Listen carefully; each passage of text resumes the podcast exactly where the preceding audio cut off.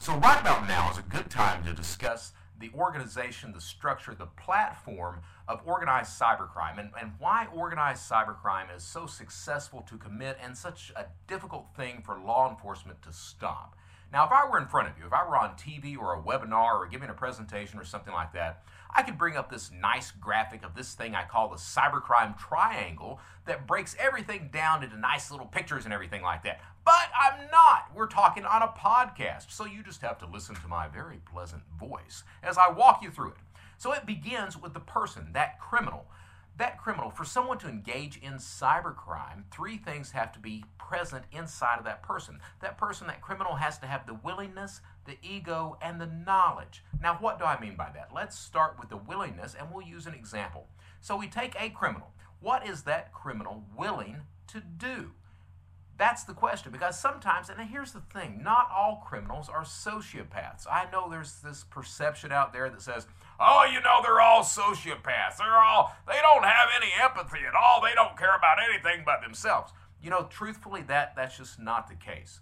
There's very few real sociopaths in this world. Most people are not like that. Most people have to justify whatever type of crime they're committing. Take myself, for example. When I was committing crime, it was all about how did I justify that, and I used a a just a a ton, a legion of different excuses. I said I committed crime to support my family, to support my sister, my wife, my stripper girlfriend. Those were the excuses I used over and over and over again, and it took me several years to get to the point where I realized that those justifications were just that. They were just false justifications that I used so that I wouldn't have to look at myself in the mirror and consider myself as being a bad person. I had to justify it. I had to make myself out to be this good person. So, what is the criminal willing to do? Is that criminal may be, he or she may be willing to steal the identity of some millennial or some middle aged person out there and use it to commit credit card fraud or account takeovers or any number of things like that. But is that same criminal willing to divert the Social Security benefits of a senior age citizen? Maybe not maybe that moral compass inside of that person is pointing north at that point and they're saying, you know, this person is only making $800 a month. That's the only money they've got in, and I'm just not going to wreck their entire life for $800. So, what is that criminal willing to do? The next thing is the ego. And here's the thing ego is a necessity to being a criminal, especially a cyber criminal. You have to have a huge ego. You have to believe that it's kind of like this David versus Goliath mentality that you are the small guy and this one single person can defeat a billion dollar company or a billion dollar security company. Do you have the ego to believe that and to commit the crime? And finally, all that is meaningless if you don't have the knowledge to commit that specific type of crime. And here is where the three necessities of cybercrime come in. Those three necessities. What is absolutely necessary to engage in cybercrime? Well, those are three things it's gathering the data, committing the crime, and cashing out. All three things have to work in conjunction. If they don't, the crime fails and you're useless. Why even bother? The problem is, is that a specific criminal is not good in all three things. A criminal is good in one thing, sometimes he's good in two. Very rarely can he do all three things. And that that is what makes up that triangle gathering data, committing crime, cashing out. The criminal operates within that triangle. Now, what makes that triangle possible is the overall world of cybercrime, the forums, the marketplaces, both on the dark web and the surface web, and the dark web and surface web groups. That is the way organized cybercrime operates. Now, before Shadow Crew, before Counterfeit Library, and before CarderPlanet, that type of structure did not exist. In order to engage in any type of cybercrime, the only real avenue you had was an IRC chat session, Internet Relay Chat. And it was useless. It was this rolling chat board. You had no idea who you were talking to, who you could trust, who you could not. Shadow Crew, Counterfeit Library, and CarderPlanet solved that problem. It gave a trust mechanism that criminals could now use.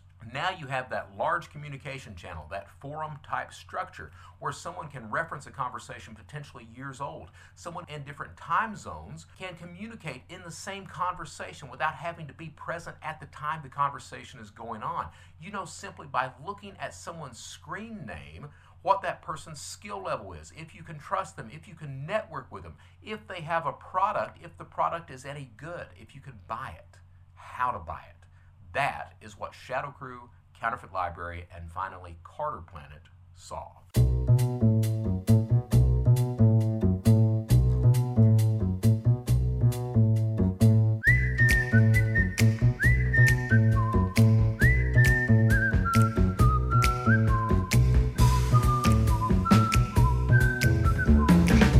Welcome to the Anglerfish Podcast, where we visit the darkest corners of our online lives. I'm your host, Brett Johnson. The United States Secret Service called me the original Internet Godfather. Now, what does it take to get a title like that? 39 felonies, a place on the United States Most Wanted list, an escape from prison, and I built the first organized cybercrime community, Shadow Crew. Shadow Crew was a precursor to today's darknet and darknet markets, and it laid the foundation for the way modern cybercrime channels still operate today. This first season of the Anglerfish podcast tells of my rise and fall as the world's first internet godfather. It's a fascinating story. You'll learn how cybercriminals think, how modern cybercrime came into being, and why it's so successful and hard to stop, and how I was able to turn from a life of crime to one of using the knowledge I acquired as a criminal to help protect others against the type of person I used to be.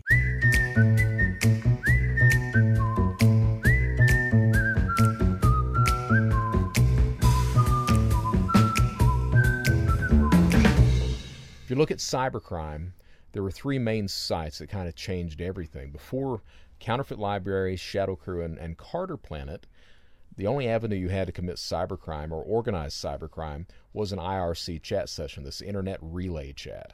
So it was a rolling message board. You had no idea who you were really talking to, uh, what the skill level was of the person. If, if someone claimed they had PII or credit card information or drugs or whatever, you really didn't know if they had it. You know, okay, you, PII is personal personal identifying information. identifying Okay. information. So social security numbers, dates of birth, anything that identifies a specific person. So you didn't really know if they had those things for sale, or even if they had them for sale, if you gave them money, if they would even deliver it to you. So you didn't know anything like that. And so Counterfeit Library, which turned later into Shadow Crew, and then Dmitry Golubov over in the Ukraine invented or came up with CarderPlanet. Those three sites kind of changed the entire game of cybercrime and what we know it today. And when I'm usually on stage, when I'm talking to people, I don't have a lot of time to go into exactly the, the process that established what I call that trust mechanism that cybercriminals now use today. And that trust mechanism being that large communication channel, basically a forum type structure that allows people to come in and engage in conversations that are potentially years old or reference those conversations or Right. take part in the conversation in different time zones or anything else like that. I mean, you go to these these forums now, you know just by looking at someone's screen name what their skill level is, if you can trust them, if you can network with them. You've got reviews of all the sellers, but not only the sellers, but you've sometimes got reviews of the users. You know, this guy helped me out. This guy knows what he's talking about. So that that type of structure like that, that platform, gives enough trust for criminals to use that they can facilitate. It facilitates crime. It makes it easier, makes it more profitable. It's an information sharing network all across the board. And you know, now that I'm on the good side of things, what's kind of interesting, and it's been, I, I guess it's occurred to me in the past, but it's really in the forefront of my mind these days, is that trust is the same for a criminal as it is for a legitimate customer when you're online. If you run a website and you're wanting a, a customer to buy from your website, how do you go about convincing that customer that they can trust that you're going to deliver the product, that the product's good, that you're not going to rip them off, that it is what you say it is? You know, it's the same problem we had when we were criminals. How do you develop that trust? right. So when I was when I'm on stage talking, I don't have a lot of time to go into that. So I basically say, "Oh, it was Field of Dreams. If you build it, they will come." Now that's true. That is true. If you build something like that, they will come, but it doesn't happen overnight. So with us, you know, we had the Counterfeit Library Forum. There was initially me, there was Mr. X out of Los Angeles, there was Beelzebub out of Moose Jaw, Saskatchewan those were the three main people. So Mr. X was selling social security cards, Beelzebub was selling IDs, I was reviewing everything. So, how do you get to the point where you start actually trusting people? You know, for a new member coming in. And what we did, or what I started to do, was I would just start posting about how I was ripping people off on eBay. Ah, That was it. I would actually walk through exactly the process of how I would do that. So people would come, they'd they'd listen to me, or they'd read those those posts that I was putting up. They'd ask questions, and I would walk them through it. It became this. The first uh, part of it was kind of this teaching type forum. You know, you teach people how to do that, and by doing that, you know, you start gauge, you start building that trust up. And I want to be honest with you. You know, the crimes I was committing, I was still not what you would call an experienced or an upper tier cyber criminal. But you've got you've got the average goober who says, "I need money." Somebody has got to know how to how to make money illegally. So, Right. uh, and and maybe I can find it online. Yeah, so you start looking around, and and again, the only real avenue that was out there before Counterfeit Library was the IRC chat session, and that was really it was just a bullshit channel or a group of channels that no real business took place. So we could go over there and start talking about Counterfeit Library. People would come over and visit Counterfeit Library. They would see that forum. They would understand, hey, this is a conversation that doesn't disappear as soon as I disconnect. This conversation's here potentially forever, for as long as the website's alive. So they would start coming back to that. And you know, the ti- I'm the types of crimes I was committing. Now it took it took years for me to get to the point where I was stealing that one hundred and sixty thousand dollars a week. Years to do that. The first crimes that I was committing were in my name. I was on eBay because eBay was the platform to steal money most most of the time. So you know it was initially the uh, the hacked or the programmed satellite DSS cards that I started ripping people off.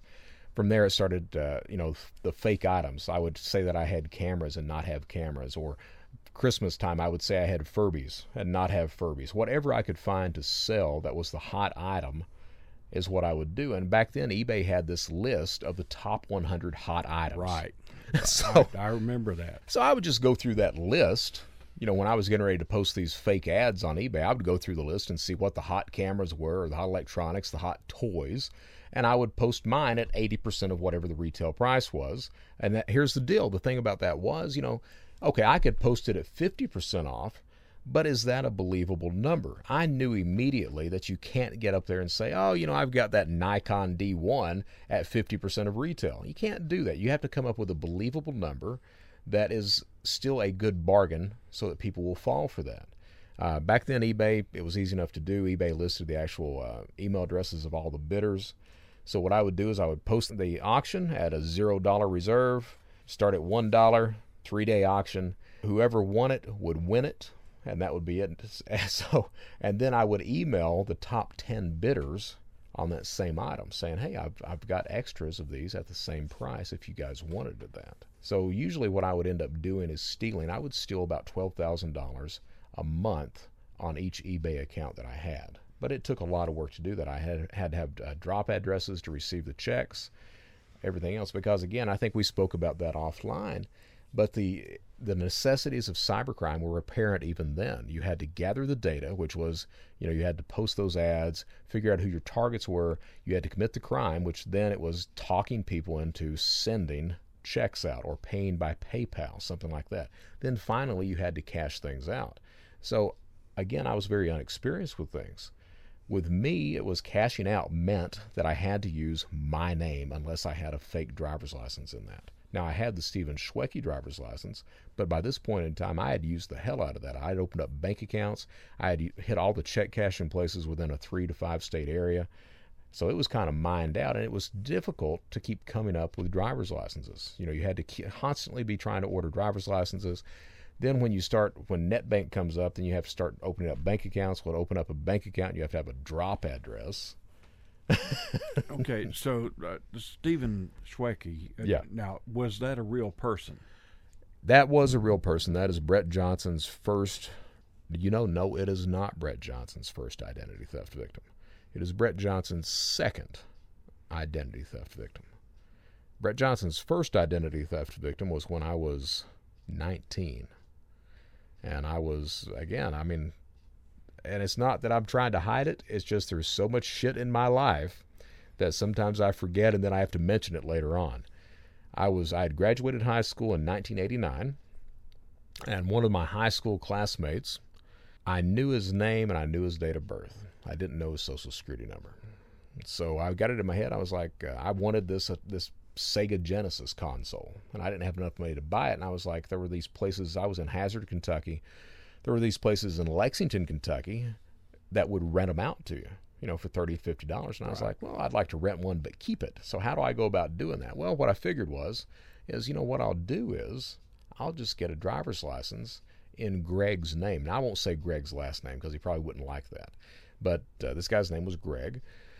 So I, I, I went to I, I'd been going to the DMV. I'd lost my driver's license a couple of times, my real one, and I'd went to the DMV in Hazard, and I'd seen that in order for them to issue a new driver's license, it was actually pretty simple. I mean, they had nothing was computerized at that point. They had these big file boxes of, of of snapshots of who was connected to the driver's license. I was like, you know, it probably wouldn't be that hard, unless he's got a replacement driver's license. They don't even know have his picture on file. So what I did was, is I was like, let's chance it. So I picked up, I went to a payphone, called Greg, acted like I was the Social Security Administration, told him some, I forgot what the bullshit line was. Someone was using a Social Security number. We needed to verify it for payment, whatever the line was. He fell for that. He gave me a Social Security number. From there, I went down to the Board of Education, walked in, gave him the social, gave him the date of birth. They gave me the school records for this guy named Greg. So I used the school records, went up to the Social Security Administration, walked in, told them I was this guy. They gave me a piece of paper that was a verification of what my Social Security number was. From there, I went down to the DMV, walked in and said, Hey, my name is Greg, blah, blah, blah.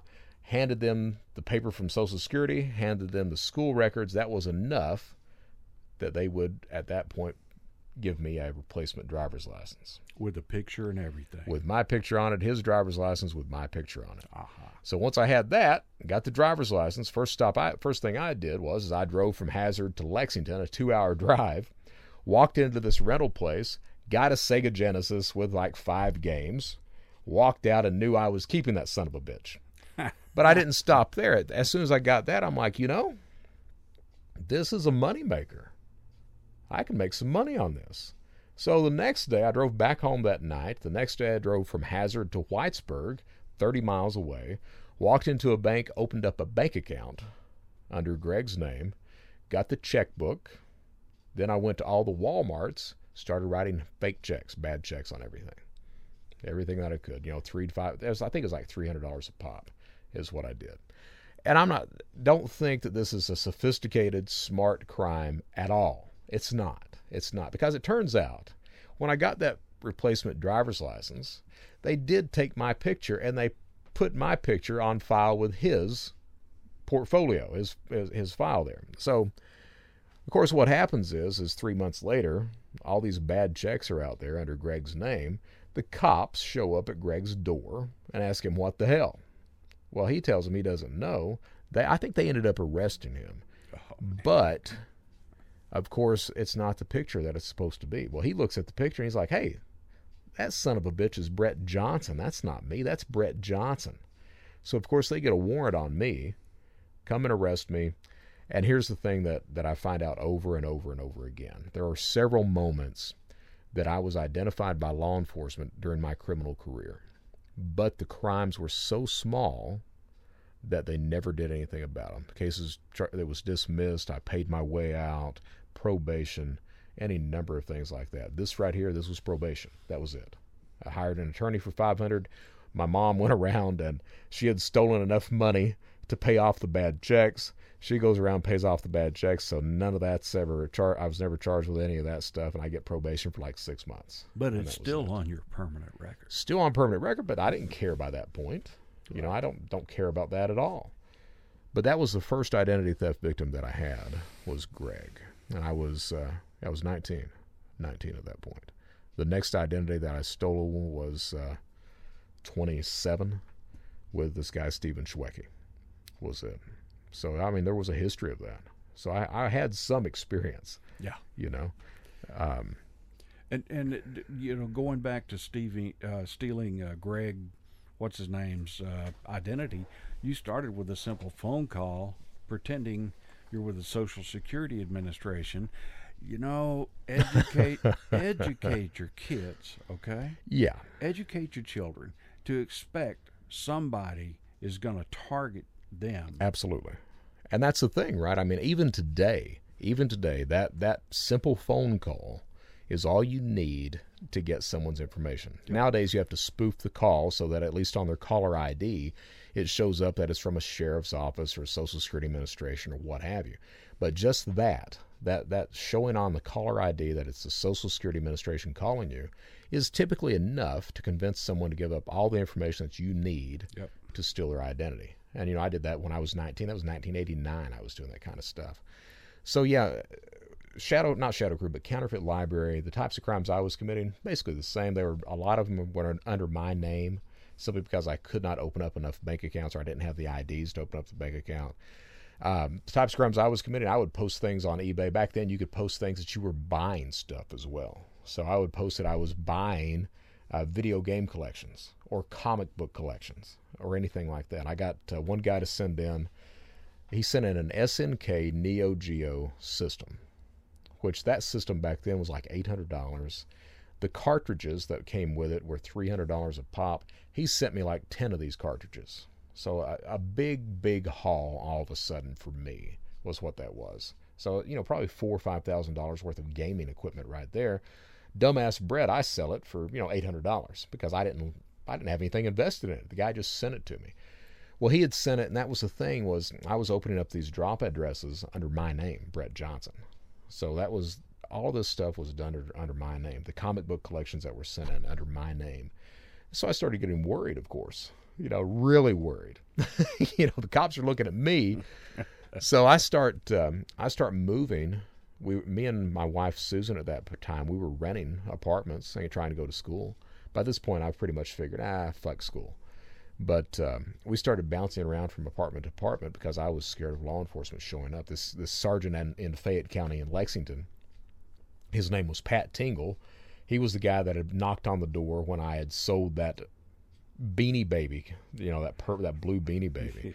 he was the guy that later knocked on the door because I had I don't know if I told everyone or not, but the next scam of that sort was I was watching Inside Edition again. Bill O'Reilly was on there talking about autographed baseballs. I was sitting there going, autographed baseballs. They were talking about Sammy Sosa and Mark McGwire. It was that year right That there. year that they were both Yeah, that year. And the- they were both drugged up. Of course, Mark McGwire would admit it. Sammy Sosa still doesn't admit that. Right, But uh, they were selling those balls for, I think, $60, $80 a piece on eBay. I'm like, you know, that's not a bad gig, man. So I'm sitting there. I start doing the research because that's one of the big things all cyber criminals to this day do is research. So I start researching fake autographs. And it turns out there's a whole market of fake autographs out there. So the next day I skip class again, go down to Academy Sports, walk in and ask the lady, "Hey, where's your baseballs?" So she shows me the base, and I'm like, "Hey, I'm looking for the baseballs that are actually used in MLB games." So she shows me one. I look at her and I was like, "Look, I need a case of those."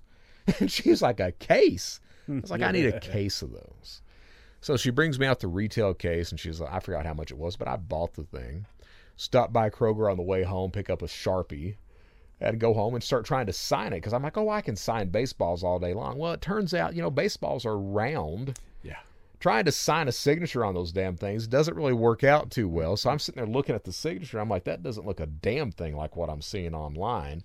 So I'm, I'm getting, I'm trying to convince myself this will work. And I'm like, okay, maybe some kid handed them the ball at the game. They're tired. They got the heart beat up. Maybe it's a shaky signature.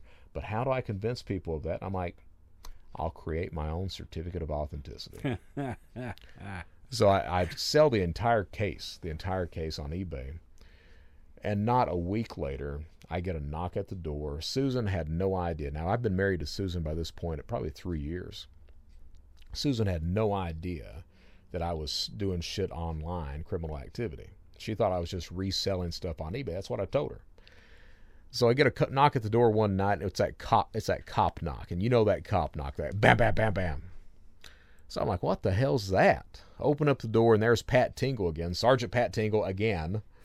the same one. Same Man, one. Couldn't you leave the county? Why did you, when you're Well, I did around with your later. par- Yeah, I did later. so it's Pat Tingle again. He's got the same damn detective with him. He's like, Brett, can we come in? I was like, yeah, man. So he comes in. We, he's like, uh, we'd like to talk to you about some baseballs. I was like, yeah. He's like, uh, Sammy Sosa Mark McGwire. I'm like, yeah. Now Susan, the entire time, doesn't say a word, not one damn word. She just sitting there. She doesn't even look at them. She's looking at me. So like uh, Sammy Sosa, Mark McGwire. I'm like, yeah. They're like autographed. I'm like, yeah. And Pat looks at me. He's like, uh, where'd you get them? I was like, I bought them off eBay. He's like, uh, with a certificate of authenticity? I'm like, yep, bought off eBay every single one of them. He was like, uh, you know, we've got a copy of their real signatures down at the station. I was like, yeah. He was like, yeah, that's that doesn't look a thing like their real signatures on those baseballs you've been selling. And I'm like, you know, they come with a certificate of authenticity. He's like, you know, Brett, we think that you signed those baseballs. And I'm like, no, no, no. He said, we also think you printed off those certificates. And I was like, no, I didn't do that. He looks at me, he's like, well, here's the deal. You're going to send these people their money back or we're going to put you in jail. Do you understand? I'm like, yeah. so they leave. Susan, by this point, is standing and she's looking dead at me. So I look over at her. I'm like, what? And she's like, and exact words, you son of a bitch. That's why you bought those goddamn baseballs. and I looked at her. I'm like, yeah. so at that point, she knew I was a criminal, and she didn't leave me. I mean, I was. Um, my thing was is I'm I'm a very big manipulator, right? I am. I was back then. I'm- Sure. and it was uh, oh I love you. You know, I, I, I no, I, I, it was a mistake. I won't do it anymore. It's not as serious as you think. That was the line for the next six years, right there. But you did honestly love her. I did. Yeah. I did. Now I shouldn't have married her. Let's be honest. There, I shouldn't have married her. Shouldn't have married her. You know, I told you about uh, it was a bad choice, basically marrying a car- carbon copy of my mom, all this other stuff, and it, it was kind of an escape for me to get out of Eastern Kentucky and get away from that that specter of my mom and that type of life that I was living. But I did love her. I did love her, and uh, but that didn't mean I didn't lie to her. I lied to her constantly, constantly, and she got to the point where she she enjoyed spending the money. She did. She liked the money that was coming in. You know, we didn't have to worry a lot about bills. It was just Brett Johnson having to worry about cops coming to the door. you know, we had, I remember this one townhouse that we had, and uh, it was in this this kind of alcove, you know, end street, whatever you want to call that area, but um, it was a roundabout. And I remember the one day that Susan and I were there, and we usually kept the blinds drawn on the front. You know, you had a little little crack in the blinds so you could see if there were cars coming through. right. and I saw that white. And this cop pulls next door and he just sits in the driveway. And I was convinced, absolutely convinced that they were there for me. And that was that was my life, you know. Cops come in the neighborhood, cops pull behind you while you're driving down the street. If they if they pull behind you on the highway, you find the first exit or the first little gas station you can pull into so they get out from under you. And that that was my life for years was like that. That that's a a really sad kind of lifestyle. It's pretty bad. It's very You know. stressful. You know, you uh, you worry about uh, if you got a knock on the front door. You don't say anything. You walk as quietly as you can to the front door, and, or to the window, and you try to peer outside to see who's there. And that was that was my existence for years, for years. Because I had been arrested a few times. You know, I'd been arrested when I did that B and E on uh, the Lexington Diners Club. Been arrested at that point. I've been arrested when I was doing the the fake charity. So I, I'd been arrested before, and and I didn't trust cops. I was a criminal. I shouldn't be trusting cops. You know, and and that was my existence was that, and the types of crimes that I was committing. Like I said, it was under my name, so they knew who they were looking for, and it got to the point where I mined out basically all the mailboxes, etc., using Brett Johnson in that Lexington and that that area, that you know that Central Kentucky area.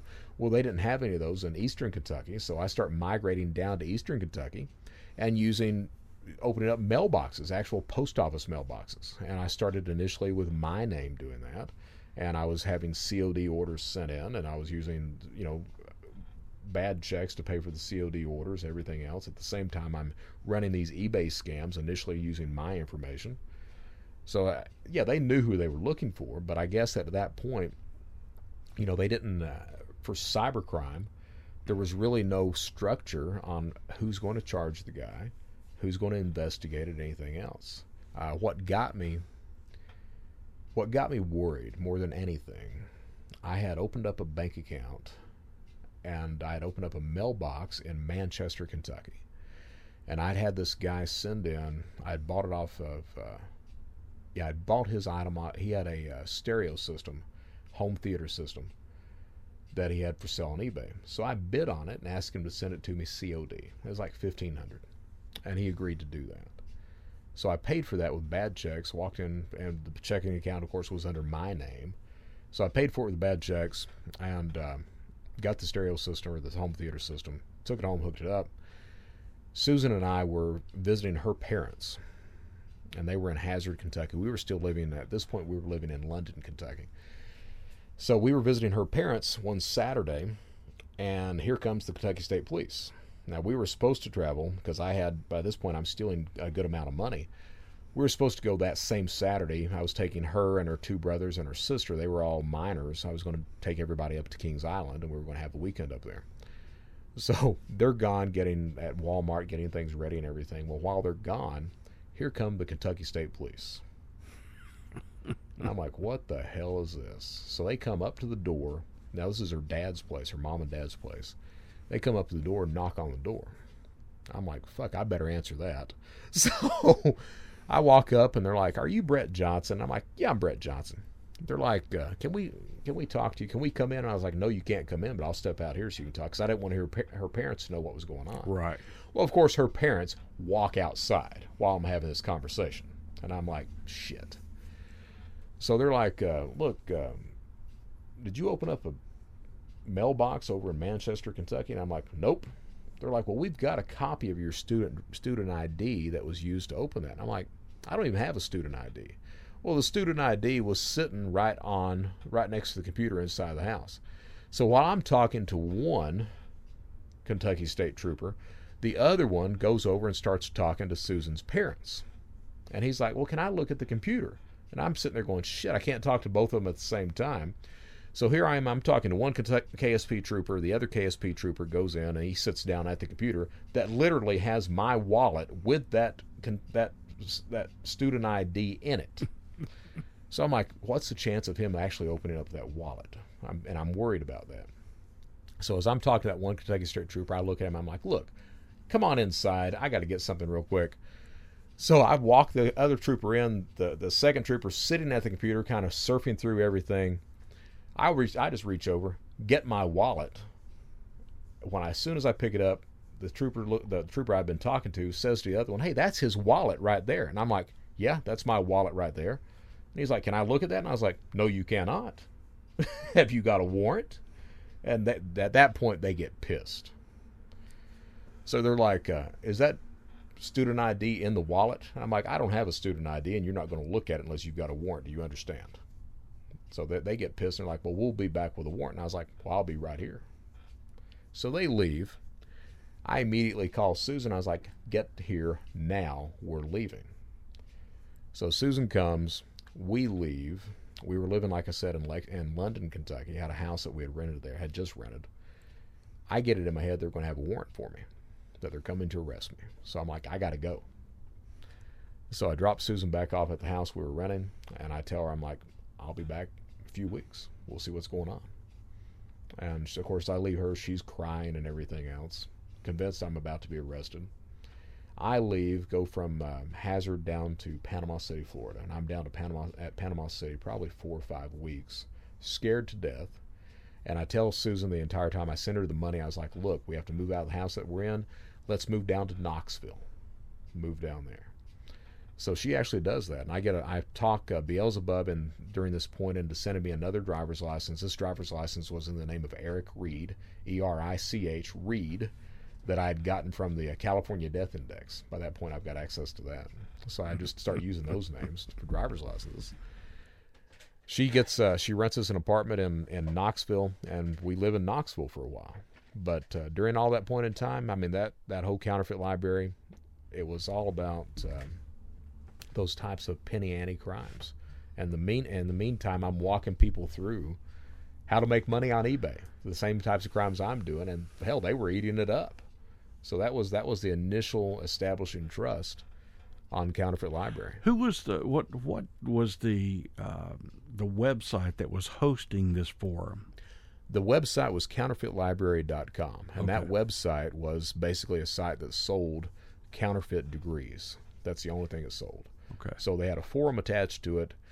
No one was using the forum. I kind of got to be friends with the people who owned the site. It was, it was registered under the uh, the username of Blacks Professional.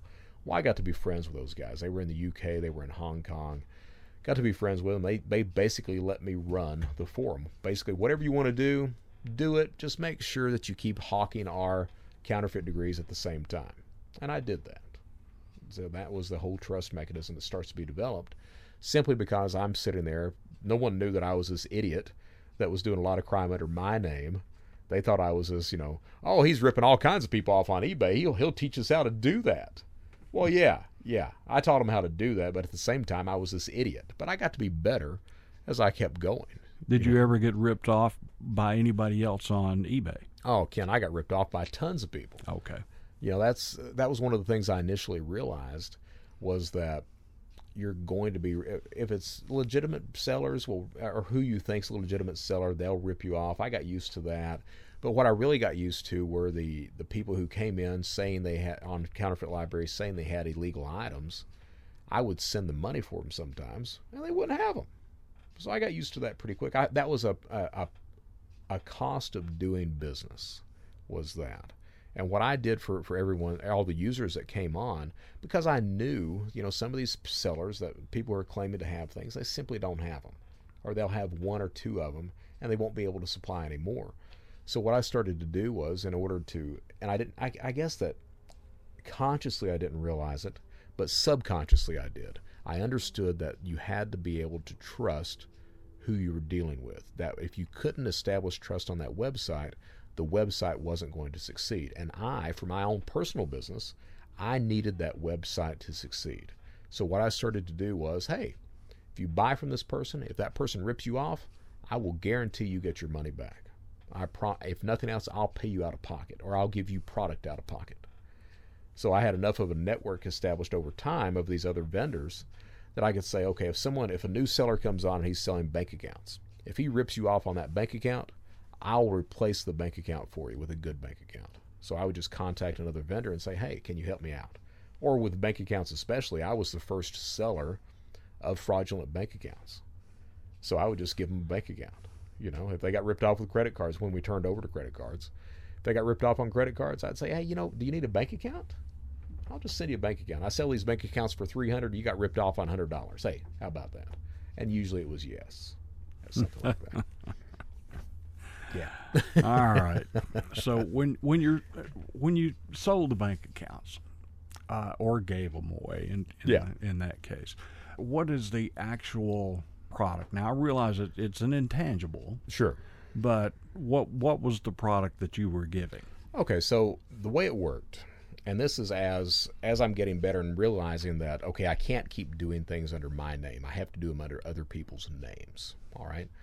The first database that I had access to, and I, I don't know if we spoke about this before, but the first a- database I had access to online was the Indiana State Sex Offenders Registry. Ah, Yeah.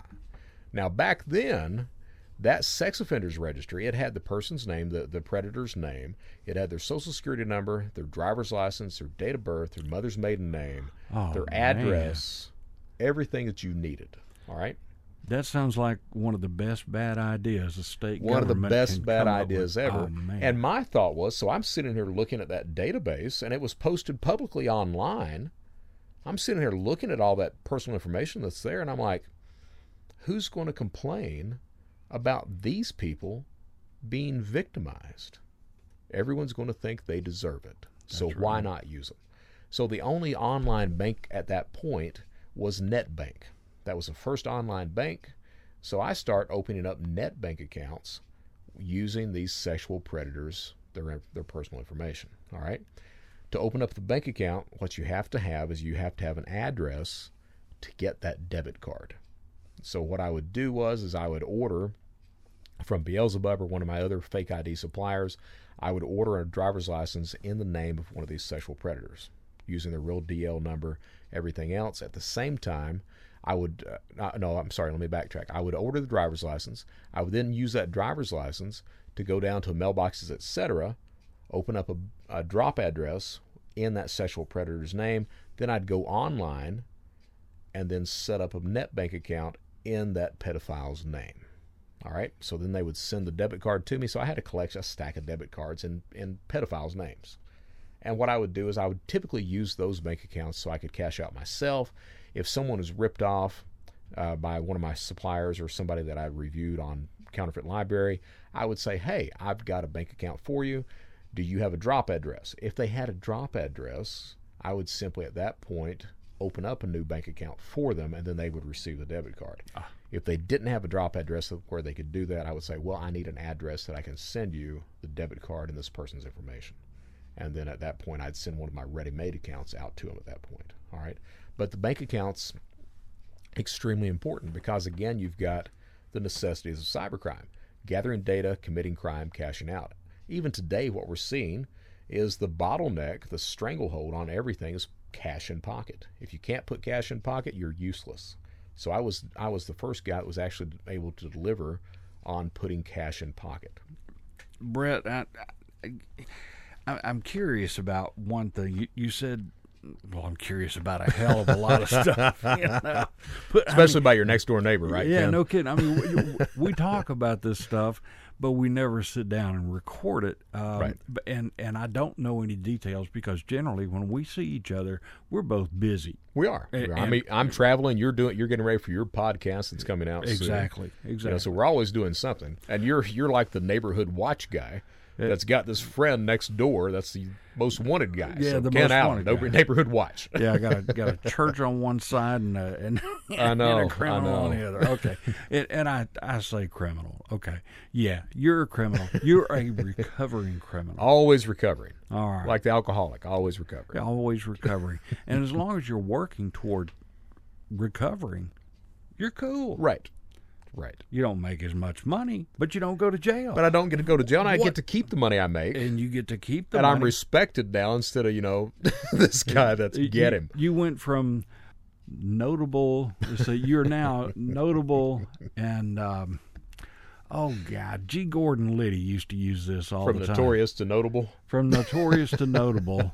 Um, anyway, all right, all right let, us get back on topic. Let, let me here. tell you this before we get back. I was uh, I was at a conference, what three days ago, and they introduced me, and the way they introduced me, and it got me so bad that it, I mean I was very thankful they said that, but they said you know they gave the line of you know I was the most wanted guy at one point, I'd been a criminal and everything else, and they said that today I'm considered one of the top cybersecurity experts in the world, and it got me so bad I'm like, did they just say that?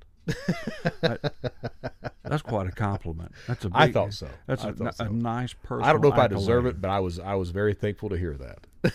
So, well, now millions and millions of people. Are Well- so so you, okay. Here here's the term G. Gordon Liddy used to used to use. He said, uh, um, "Well, I'm going to reverse it. All right. so you went from uh, infamous and notorious to famous and notable. Ah, that's not bad. Oh, that's, that's- not bad. there we That's go. That's not bad. All right, all right, Brett. Let's get back on topic here. Right. We, uh, how did you go from the bank account scams over to credit card? Ah, well, that was the thing. So you know, we we by by the time we do that credit transition, Counterfeit Library is a trusted platform. All right, we've basically went through all the trial and error that we had to that any legitimate company would do online to establish trust, and and the way that trust was built was basically on my back was what it was. I was online.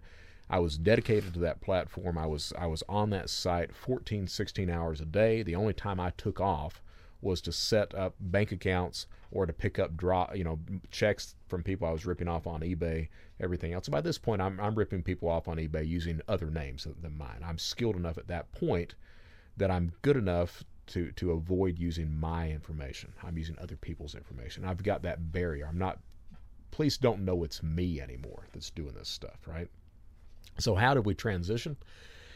We're a trusted platform at this point. We've been around a couple of years people know that if you're going to engage in cybercrime, if you're looking to to to learn anything or to buy driver's licenses or bank accounts or anything else like that, that where you go is counterfeitlibrary.com. People know that.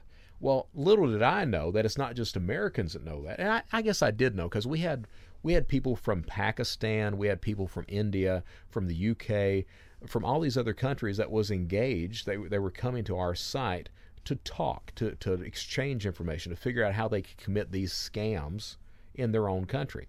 You know, we had sellers from all, the, all, all over the, the world as well. We had people selling fake driver's licenses from the UK, from Europe. We had uh, people in India that were engaged in cybercrime. From Pakistan, we had a Pakistani that would take computer tests for certifications in whatever name you wanted him to take it from, from A plus all the way up through Cisco certified engineer he would take them to whatever name, and I had some of these certificates as well. So, um, what got that transition? We didn't know it, but this kid, 19 years old, named Dmitry Golubov, he had been lurking on the Counterfeit Library website. And he really liked what, what he saw there. He was like, you know, these guys are really doing shit the way it needs to be done.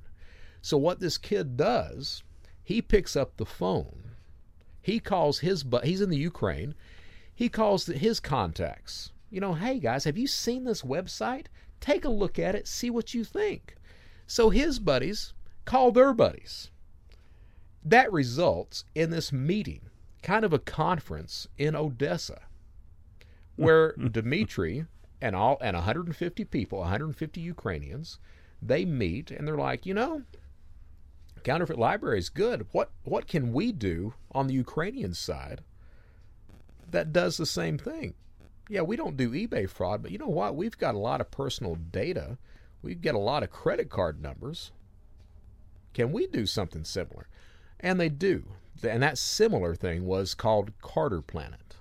Now, the difference between CarderPlanet and Counterfeit Library, the people who were on CarderPlanet literally knew each other. You didn't have to have a review system. You didn't have to worry about trust because they all knew each other. They knew what each other's skill level was. So you had that kind of closed system with CarderPlanet where everyone knew exactly the skill level and everything else that was going on. The problem was is that when they set up CarderPlanet, Dimitri had this idea. He was a spammer. He was getting all this credit card information. And he had this weird idea. He was like, you know, I wonder if people would buy stolen credit card details. That was his whole idea. Turns out they will. now, of course, he initially wanted to use that credit card information for himself to cash out. The problem was, in the eastern bloc of Europe at that point, so much fraud had happened with credit cards that even if you were the legitimate card owner, if you visited Russia, the Ukraine, or anything else, you couldn't run your card there. Everything was shut down. Everything. So, and here's here's one of the big lessons on cybercrime. That lesson is is that a lot of the times cybercrime crosses geographic boundaries. All right, you'll see cyber criminals; they will network with people in different countries than they, they live in.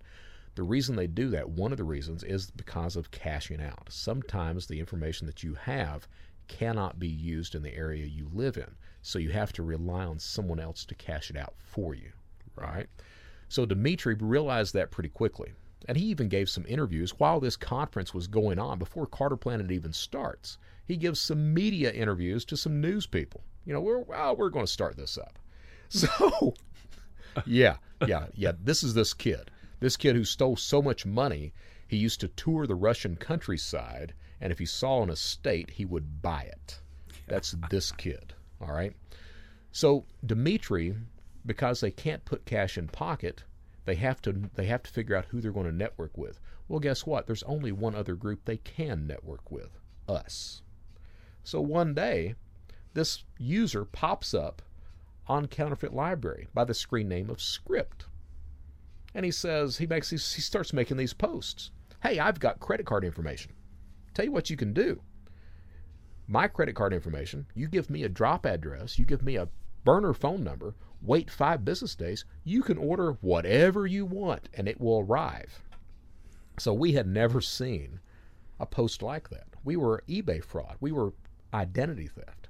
We had never seen a post like that. So you can imagine what these members, and we're probably 2,000 members at this point, you can imagine what these 2,000 members who have been ripping people off on eBay think when they see that. Bullshit. That's law enforcement. They're just trying to arrest us now. And it went crazy. It went crazy because some of the members thought that, but also our paranoid freak in residence, the guy named David Thomas, who went by the screen name of El Mariachi, he always he believed in the UFOs, all this other bullshit, conspiracy theories out the wazoo, and he believed that law enforcement was all over the place. So when he saw Dimitri post that under the screen name of Script, he's like, obviously law enforcement.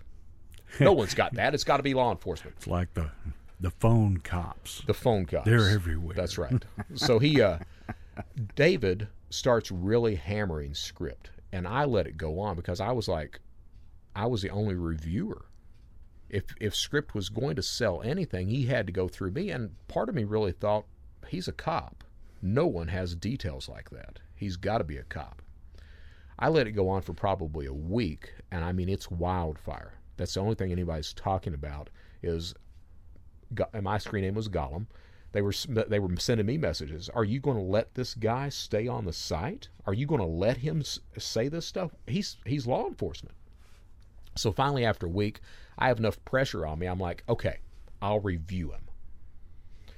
Get script on ICQ, and I'm like, hey man, you've got to be reviewed before you can sell anything on Counterfeit Library. And he was like, what the hell are you talking about review? Because the Ukrainians, they knew each other. They didn't have to be reviewed. They knew what their products and services were. They knew whether they were legitimate or not. We didn't. So we had, and we didn't know anybody we dealt with. So you had to have a review system. So I'm like, look, United States, you got to be reviewed. He's like, what does what does that mean? I was like, look, I'll review you. If the product works, I'll post a review on that on the site. Then believe you me, you'll be if it really works, you'll have all kinds of business. And he was like, you know what? Fuck it. Okay. He's like, give me an address, give me a phone number. I, I give him an address, give him a phone number, burner phone. I wait five, five business days. Try to hit Dell.com for $5,000. The order fails. I'm like, okay. Get back on ICQ and I'm like, hey, man, it didn't work. And he was like, give me one more chance.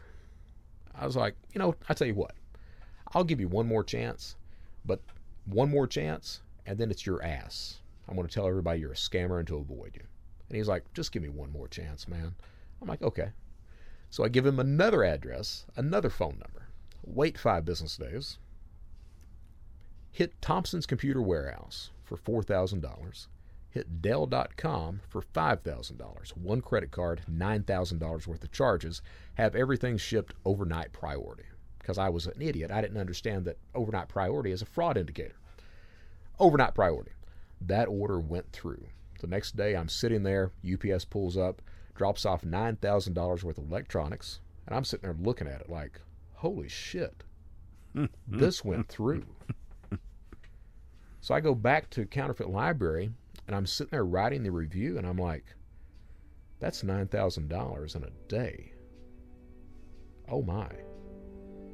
So I post the review we change within 48 hours, probably within 24 hours. Everyone drops eBay fraud, and everyone moves over to credit fraud because they see the profit potential. I've told them, I've taken pictures of what I've stolen. You know, if you want to see them, contact me on ICQ. I can send you the pictures. So they, they all contact me.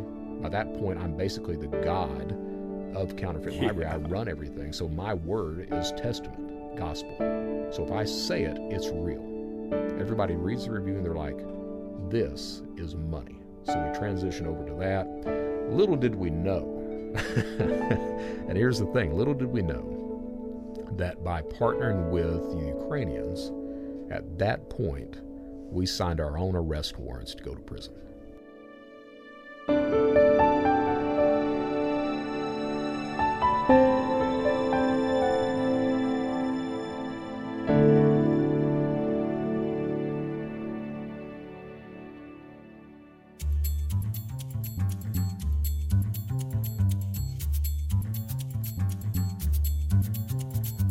Thank you for listening to this episode of Anglerphish. I appreciate it. If you like it, please subscribe and drop me a line saying hello. Hello is always good. You can reach me direct at Brett Johnson at anglerphish.com. That's Brett, B R E T T, Johnson, J O H N S O N, at anglerphish, A N G L E R P H I S H.com. Please tell your friends about us, rate and review the Anglerphish podcast wherever you can. In the next few weeks, we'll be launching season two of Anglerphish, which will examine the darkest corners of our online lives and what you need to do to remain safe. Please email me questions, comments, concerns, personal stories, and any topics you might like to hear discussed. That's Brett Johnson at anglerphish.com. Until next time, I'm your host, Brett Johnson.